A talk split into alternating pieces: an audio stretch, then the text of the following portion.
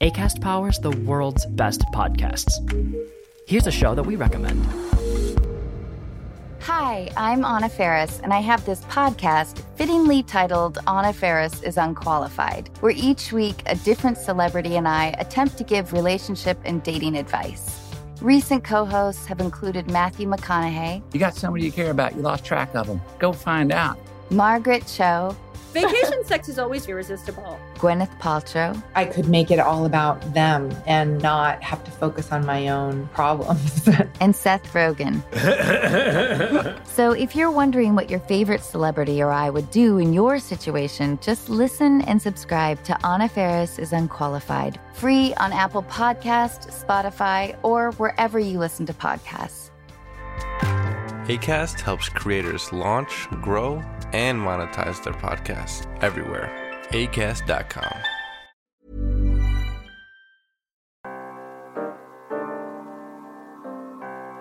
Hello, listeners. I'm Amy McKinnon, National Security Reporter at Foreign Policy and your host of Foreign Policy Playlist. Each week, we help you make sense of the crazy number of podcasts out there by recommending one podcast from somewhere around the world. And this week, I'm featuring 544 Days, a Spotify original podcast that tells the story of Jason Rezaian, an Iranian American journalist for the Washington Post, who in 2014 was arrested in Tehran and spent 544 days in the country's notorious Evin prison. Told by Rezaian and those closest to him, the series looks at the incredible lengths that his family, editors, and the Obama administration went to to secure his release. In just a minute, we're going to play the first episode of the series, An Avocado Revolution. But first, I spoke to the host, Jason Rezaian, about working on the series and how humour has helped him tell the story of his grueling imprisonment.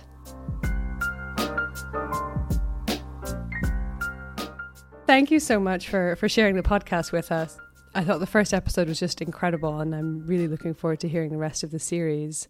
I was wondering, I mean, I went, went to journalism school, and the thing they would always tell us when we were pitching stories for video or radio is that if something happened in the past, they would always be like, How do you tell a story that happened in the past and make it real and make it current? And I think you really captured that in the podcast. Like, I really felt like I was there. I've never been to Tehran, but I really felt like I had been listening to that first episode. And so, talk me through that. Like, how do you capture the events of 2014, 15, 16 during your your detention for people? First of all, I've had a lot of time, starting with the moment of my arrest up until now, to think about what happened to us and to try and figure out what it was all about. And I think one of the really unique things about the story is that I had the opportunity when I got out to really report it out. Of course, there are some sources like my captors and members of the Iranian regime that I can't interview or that wouldn't be interviewed for this or for my book. But I spend an incredible amount of time with the people who were involved. And when I wrote my book, that came out in early 2019, it's very much a first person memoir that takes place much of the time in prison. It's all told from my point of view, but it's really informed by these conversations that I had conversations with my wife, with my mother, with my brother, with my employers at the Washington Post, and then with all of these folks in government who were involved in trying to win my release. And so I've had the opportunity and the time to, in my mind, craft the narrative in a way that is a story. And for me personally, there's been something almost therapeutic about that, about seizing on the moments that are the most poignant, the most funny, the most informative, as I would do with any other story or try to do with any other story. So I think we had this opportunity to tell this story. You worry that it's not going to be fresh, but one thing I've learned about covering Iran and the enmity between the United States and Iran is that it never goes out of style. So, you know, so much of, of what we talk about in this show is really relevant right now as well. But, you know, I appreciate that sentiment that, you know, it feels hopefully immediate for listeners.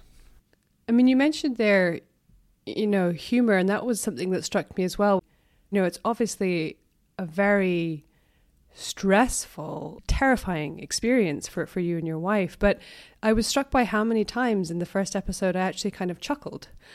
Talk me through what you know. What role does humor play in retelling this heavy story? I think for me, it plays a huge part in it. Otherwise, you know, over the past five and a half years since I've been released, people have asked me so many questions, right? Have wanted to know so many different things about my experience. And if I answered those questions in the way that they expected me to answer them, or that maybe that they, in some cases, they hoped I would answer them, I'd be in a very different state of mind. But I decided very early on in my imprisonment, but also in the time after, that you know being able to to laugh about these things is really the only way that you're going to get through it, right? And so, you know, sometimes I might crack a joke about my experience, and you know, the other person uh, who I'm talking to cringes. But you know what? I was the guy that sat in prison. you know what I mean?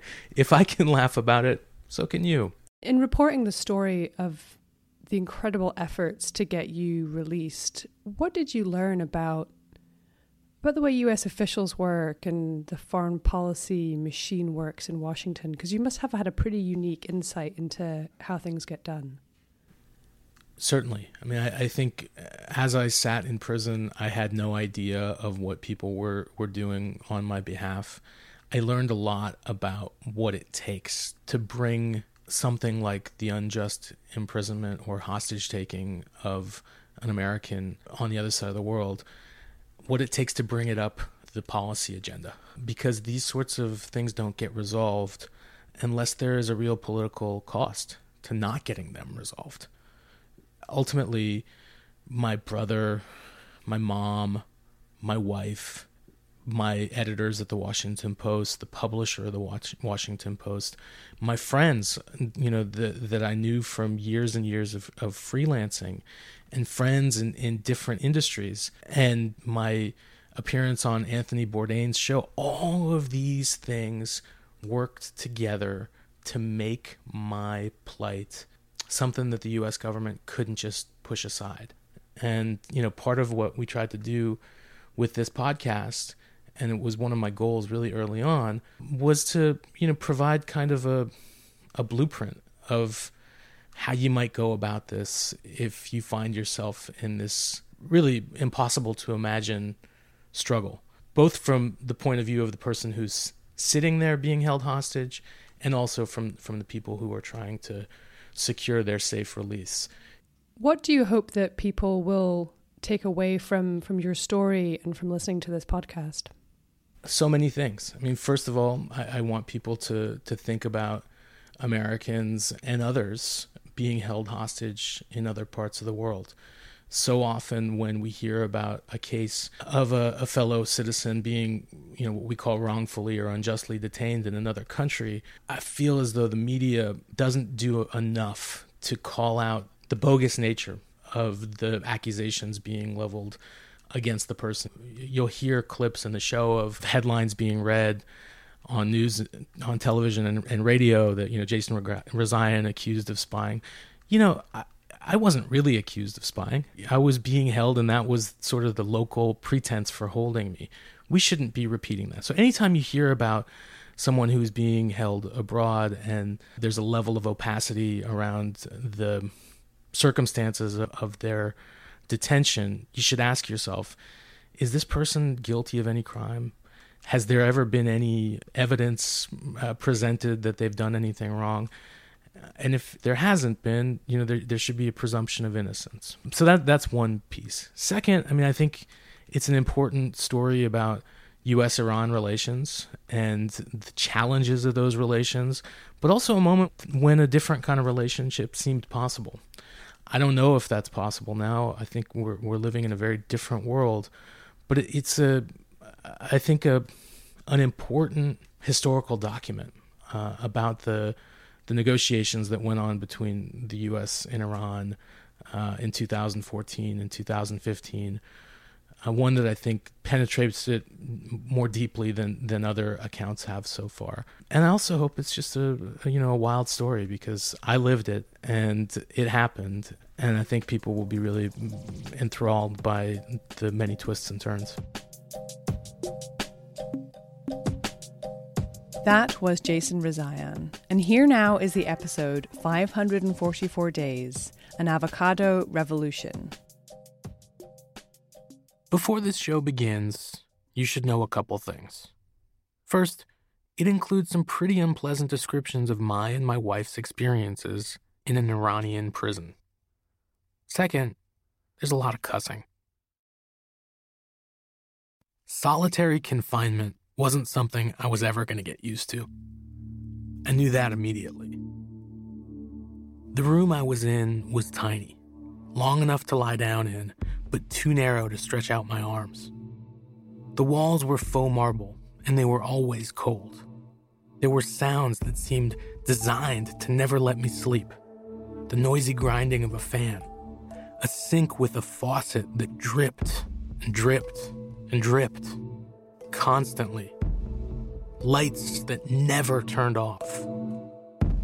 I knew all these things were designed to keep me awake and fuck with my head, breaking me down along with any will to resist. Confusion becomes fear, becomes desperation, becomes hopelessness. But all that takes a while. At first, I was just trying to make sense of a very foreign routine. During my first few weeks in a prison in Iran, my guard would open the door of my cell every day and lead me to the interrogation room. My interrogator was named Kazem. Whatever you picture when you think of an interrogator, that's not Kazem. He wasn't a big guy 5'8, 5'9, narrow shoulders, glasses, receding hairline completely nondescript Iranian dude. If it was just him and me, I was sure I could take him. I know it sounds nuts, but after a couple of weeks, I actually started to look forward to seeing Kazem. He was my only human contact. So I tried to make the best of it, tried to connect with him. He, on the other hand, was doing his job, which was to torment me. He'd repeat the same ridiculous questions over and over. Why don't you just confess? We know you're a spy. Why else would you have written emails to government officials? Kept telling him I was a reporter. That didn't satisfy him. After a while, the questions stopped sounding so bizarre because I started to view them as the obstacle between me and freedom, like a code I had to crack. But it turned out there was no right answer. Or if there was, I didn't have it. We were all astonished that Iran would have imprisoned a Washington Post correspondent. For our way of thinking, it makes no sense. Why would you take a journalist? I knew that you weren't digging around into anything you shouldn't have been. You were following the rules. I'm Jason Rezaian, and this is 544 Days.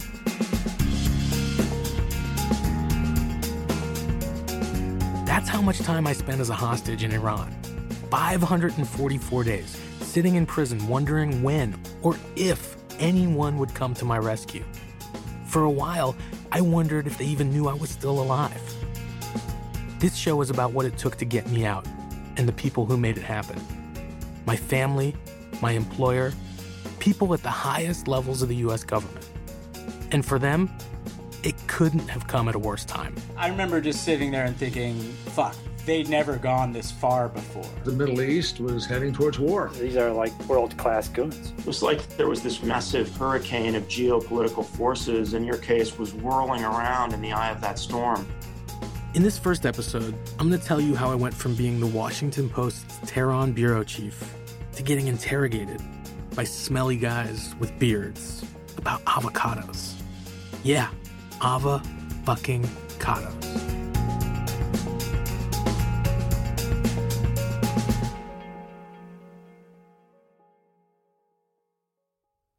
I got detained in 2014.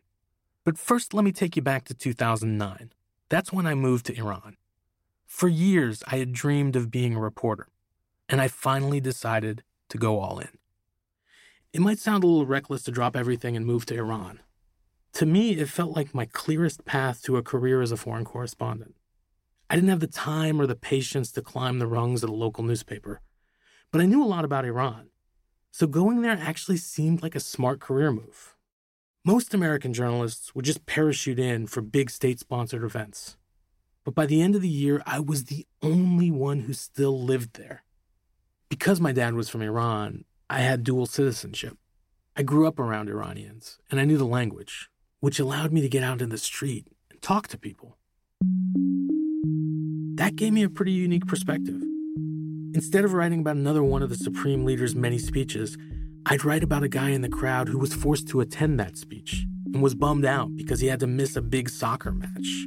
I wrote pieces about artists defying the authorities, musicians who played bluegrass and heavy metal, filmmakers who made movies about transgender people. Another big thing happened to me that year. I met someone. Yegi. Before I moved to Iran, I'd never really thought about marriage. But all that changed the moment I saw Yegi.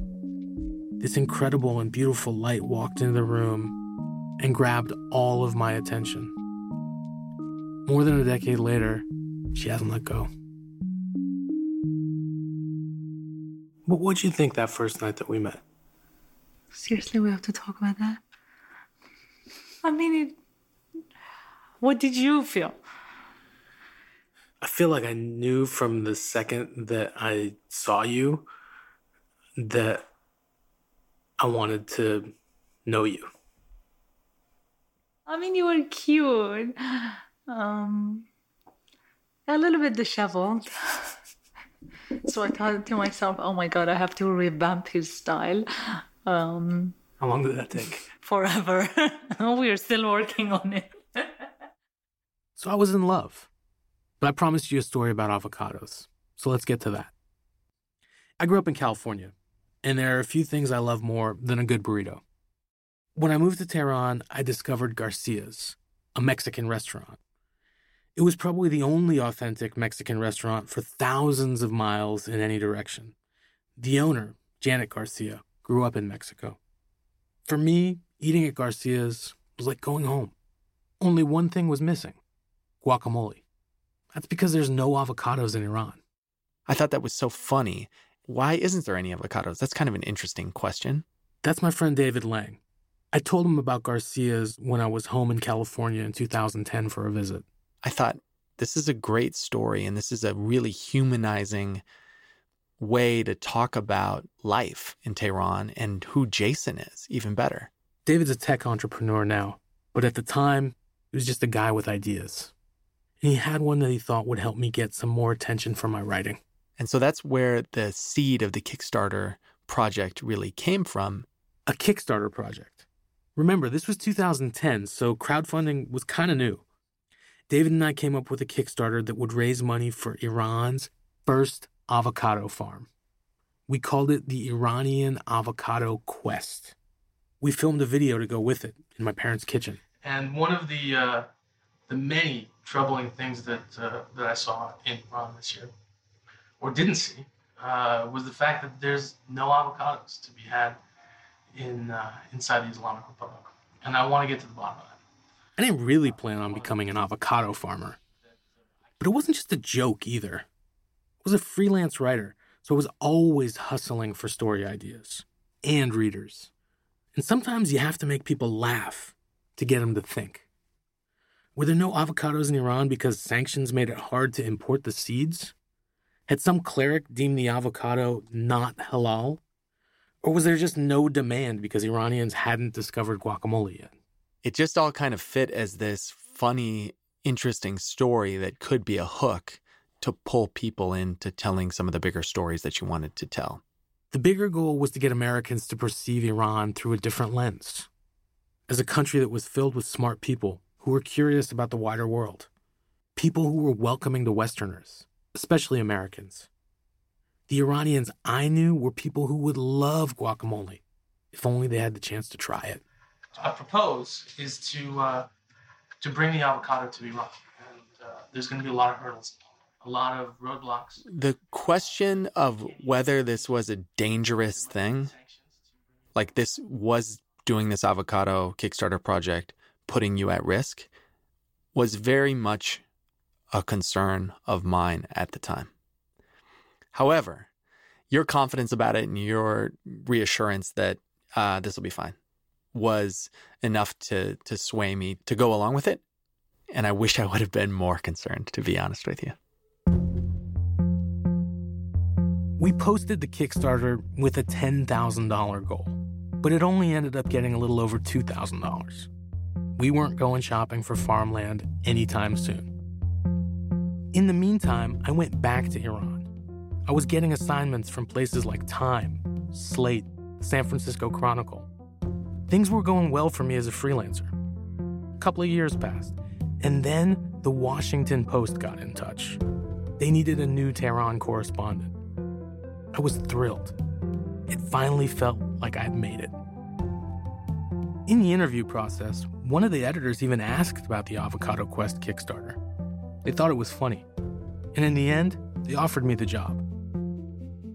A year later, Yegi and I got married. Now I had a wife and a serious job. At age 37, I finally had the answer to the question what are you going to do when you grow up?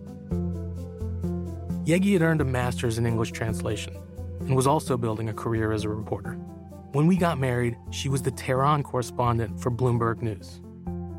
Like I said before, it was really important to me to write not just about the Iranian regime, but also about real people. And the one thing everyone can relate to is what real people eat. So I wrote about upscale burger joints popping up all over Tehran that were knocking off American brands like Five Guys. I wrote about the free food given out during Shia Islam's holiest month and the website some enterprising young Iranians built to map the best food. Stories like that caught the attention of readers I didn't know I had. That's what I've been waiting. That's the crispy rice at the bottom. Over time, I cultivated a small but growing side hustle showing visiting TV crews around Tehran. Right there, the yeah. what's it called? Tarek. Which is how Yegi and I ended up on Anthony Bourdain's show Parts Unknown. Tariq. Exactly. Oh, lovely. Merci. We met Tony and his crew at a restaurant with a fabulous view of Tehran and terrible food. It was June of 2014. Do you like it? You happy here? Look, I, I'm at a point now after five years where uh, I miss certain things about home. I miss my buddies. I miss uh, burritos. But I love it. I love it, and I hate it, you know? But it's home. It's become home. Six weeks after we taped that segment with Bourdain, Yegi and I were going out to a surprise birthday party. It was the night of July 22nd, 2014. We'd called two taxis, one for us and one for a friend. Under her long coat and headscarf, my wife was dressed up. She was wearing makeup and a short blue dress, not exactly conforming with the Islamic Republic's strict rules for female modesty and Yegi suspected that something was up. Our doorman at the main gate called my cell phone and said, Mrs. Rezaian, your two taxis are waiting for you downstairs. He never called, none of them ever called us on my cell phone. So that was like alarming to me. Yegi thought the doorman was trying to give us a sign. So she decided to practice a little tradecraft. We've been watching a lot of Homeland that summer. I knew something weird is happening. Also, I put a little bit of colorless lipstick on our doorknob and I put it there and I was thinking to myself if we will be gone for a few hours and we come back if someone touches our doorknob I can feel it but we were not gone for a few hours. We locked up and headed downstairs in the elevator. When the doors opened in the parking garage, there were two guys standing there. One of them was pointing a gun right at me. Without even thinking, I reached into my pocket. You were trying to take her phone out, and those guys thought you have a gun. So they, they, they got physical with you. I was hoping that they don't hit you or anything, because those motherfuckers don't have mercy on anyone. They didn't hit me, but they did knock the phone out of my hand and force their way into the elevator. They waved around an arrest warrant too fast for us to get a good look at it. They were taking us back up to the apartment. They made us sit down on opposite sides of the couch while they ransacked our home. Yegi quietly showed me something while they flipped our furniture over and took our computers. The key to our storage unit in the garage. The storage unit that was full of alcohol, which is illegal in Iran. Said, I need to use the restroom. I need to use the restroom. I need to use the restroom. So I went in there. The guy stood outside. I obviously turned the tab on um, and then took the key out of my chain and quietly put it down in the toilet and then flush and then turned the tab off and came back. Our hard earned stash of booze 20 bottles of hard stuff, a case of wine, and about 150 bottles of beer. Probably gone forever. But I knew that owning that liquor was the only crime we had committed. Coming up, Yegi and I meet our captors, and they have some questions for us. They asked if I knew what the avocado revolution was. And I said it's not like that. There wasn't any avocado revolution or crisis or anything. I mean, it's a fruit, and he really honestly wanted to bring this fruit to Iran the way banana came 20 years ago or kiwi.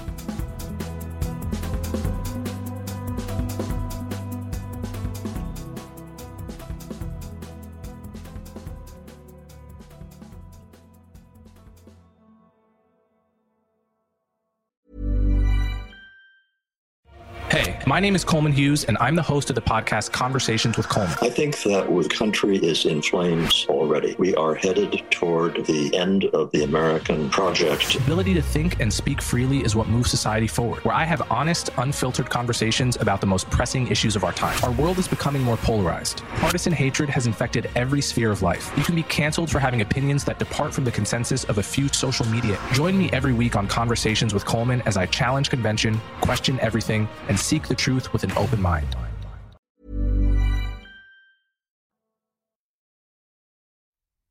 Night was falling when they put Yegi and me in an unmarked van. They handcuffed me, took my glasses, and without them, I can't see shit. But they didn't know that. And then they blindfolded me. Did you think that we were going away for a few hours or for a long time?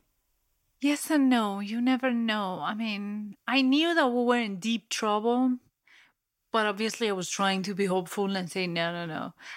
Um, maybe a week, 10 days, something like that. Yegi grew up in Iran. So, based on a lifetime living under that regime, she naturally took a pessimistic view. I figured we'd be out in a matter of hours. Evin Prison is a massive compound on the edge of Tehran at the base of a mountain, one of the most beautiful views of the city. There wasn't a prison there, it would be prime real estate. It's surrounded by towering cement walls, topped by barbed wire. Evin has become notorious in Iran and around the world. It's where political prisoners and hostages are taken to rot. There's an execution yard right there on the grounds. International NGOs accuse Iran of committing serious human rights abuses there. And it was only two miles from where Yegi and I lived. When we arrived at the prison, they split us up immediately. They took Yegi to the women's section. They took me to an extremely dirty cell. They brought me those dirty prison clothes, which they were not washed after the last person finished with them. They made me change. They took my wallet because I remember I had my wallet with me. They made me take all my jewelry stuff out, wash my makeup, and then they put me in front of a camera and took a few mock shots from me. And then she was blindfolded and they took her to the ward's infirmary. So they immediately put me on scale, weigh me, took my blood pressure, um, made me fill a bunch of forms in the doctor's office, like what are your precondition existing, like this type of thing. So all of this took like two hours. Yeah. And I was still blindfolded. They took me to a room where I could tell there were other people. Someone was introduced as the great judge. He said he knew everything about me. I was a spy. I worked for the CIA. If I confessed to everything, I could go home tonight. And then I'd become their spy. It was so absurd that I couldn't help but laugh. Then they led Yegi down a corridor to the room I was in. I couldn't see her because I was blindfolded, but I knew she was there. You said to me, I'll never forget this. You said, I'm wearing prison clothes. You're not wearing prison clothes. They already made me change to prison clothes means I'm staying. What about you? Yegi knew that changing into prison clothes meant that she wasn't going to be leaving that night. So, what about me? Would I have to go home without her? After about two minutes, they pulled Yegi back out of the room. It was my last contact with her for a very long time. And then the great judge asked me a question What is this avocado project? We know what it is. We know that this is CIA code. So I tried to explain Kickstarter, and I tried to explain the project. They wouldn't let go. Did they ever ask you about the avocado project? Yes, but not that night. Like a few days later.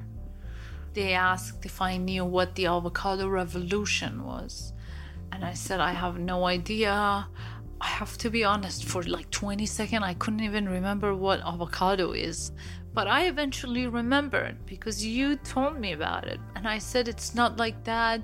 There wasn't any avocado revolution or crisis or anything. I mean, it's a fruit. In fact, Iranians don't know what to do with it. But Jason makes a nice salad out of it. And he really honestly wanted to bring this fruit to Iran the way banana came 20 years ago or kiwi.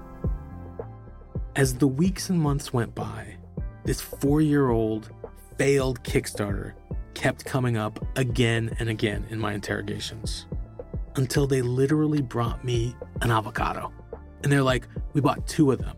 Here's one for you. We tried the other one. It's fucking disgusting. It turned out that around the same time we made that Kickstarter video, there were articles in the American press about a secret program to gather intelligence in hostile countries, including Iran. Its code name? Avocado. If you Google Project Avocado, what comes up is the Obama administration's CIA plan to you know, monitor regimes in other countries. That's my friend David Lang again. And it's true. Google it. A Wikipedia page comes up about secret surveillance. But I have no idea if my captors had heard about this or if they had connected it to me. It's just a crazy coincidence. I propose is to bring the avocado to Iran. And uh, there's going to be a lot of hurdles, a lot of roadblocks. When I think about the avocado project, we started it with this sense of it's so crazy it just might work. It's got the absurdity as this shield that no one could accuse us of really any wrongdoing. Even though the Kickstarter kept coming up, it became obvious very quickly that this was never about avocados. There was a whole constellation of forces, inside and outside of Iran, that led to my arrest. At the time, no one knew that. Nobody on the outside knew exactly why we were being held. And the Iranians weren't saying much. Detained in Iran, but their whereabouts still unknown. 38 year old Iranian American journalist Jason Rezaian and his wife Yeganeh Salehi were taken into custody on Tuesday evening. For its part, the U.S. State Department has said they are aware of the report, but have not commented further. I had my own theories about why Yegi and I were locked up which we'll get to. But for the time being, I was sealed off from the outside world. Around midnight on the night we were arrested, my captors made me change into prison clothes. Basically, light blue pajamas and a pair of slippers. They put me in a cell, eight feet by four feet. No bed, just a dirty piece of rug. On the ceiling, there was a fluorescent light that was never turned off, and the fan that made a crazy amount of noise. I didn't sleep at all that night. I couldn't stop worrying about Yegi. Whatever this was about, I was sure that I was the reason Yegi was in prison right now. I tried to tell myself this would all end soon. To be honest, it was too early to be really scared. I was disoriented, kind of flabbergasted. What I couldn't know, what I didn't find out until much later, was that wheels were already turning that would set in motion months of behind the scenes maneuvers, secret talks, and public pronouncements. I was just a reporter, but I was about to become the story, or at least a major character in it. We are not going to relent until we bring home our Americans who are unjustly detained in Iran. Journalist Jason Reza, Rezaian should be released. Obama always struggled with my name. Anyway, all this was happening while the US and Iran were negotiating the nuclear deal. The same deal that Trump pulled out of in 2018. You all, this is a horrible deal in every way. We got nothing in that deal. We got our hostages back, and now we find out what we actually paid for the hostages, and it was in cash. Whenever you hear people on Fox News talking about pallets of cash going to Iran, they're talking about the deal that got me out of prison. As it turns out, my freedom ended up becoming part of what was being negotiated. In this show, I'm going to introduce you to the main players in the Obama administration who spent many months hashing out that deal. My fate was riding on whether those folks could get these two countries to come to an agreement two countries that had seen each other as enemies for decades. This is a story of dedicated public servants juggling unbelievably complicated circumstances. Nuclear is nuclear. There can be no compromises. What do we owe to people like Jason Rezaian languishing in Evin prison? If you don't get this unstuck at the airport, everything else could fall apart. It's also a story about a newspaper, the Washington Post, forced into a really uncomfortable situation. There was some concern that if we made a big issue out of it at the time, that the Iranians would think they had some sort of prize. And we didn't want them to think that they had a prize. And it's a story about the Rezaians, just an average American family from California, thrust into the middle of a hostage negotiation. The deal could have not happened. So again, if it's like, well, is there going to be a deal? Well, there can't be a deal unless Jason gets out. Well, if the whole thing falls apart, then then Jason doesn't get out. My fear was that you might have a heart attack or stroke because of the stress. I'm one of the lucky ones. I got out. There are still others like me in Iran and a lot of other places. This show is also about what it'll take to get them out. And if, God forbid, someone you love ends up behind bars in a hostile place, be prepared for the question we all ask when we come home the fuck were you doing to get me out? And you better have a damn good answer.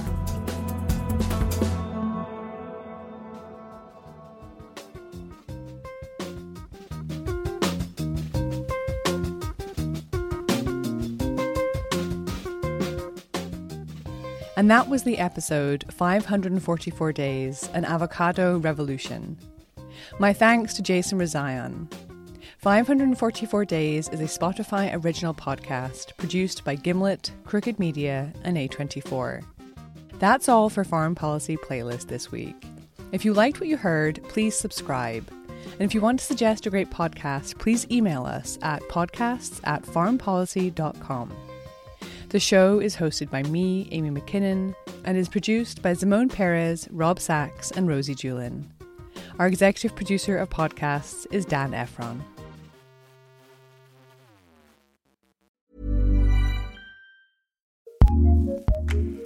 ACAST powers the world's best podcasts. Here's a show that we recommend.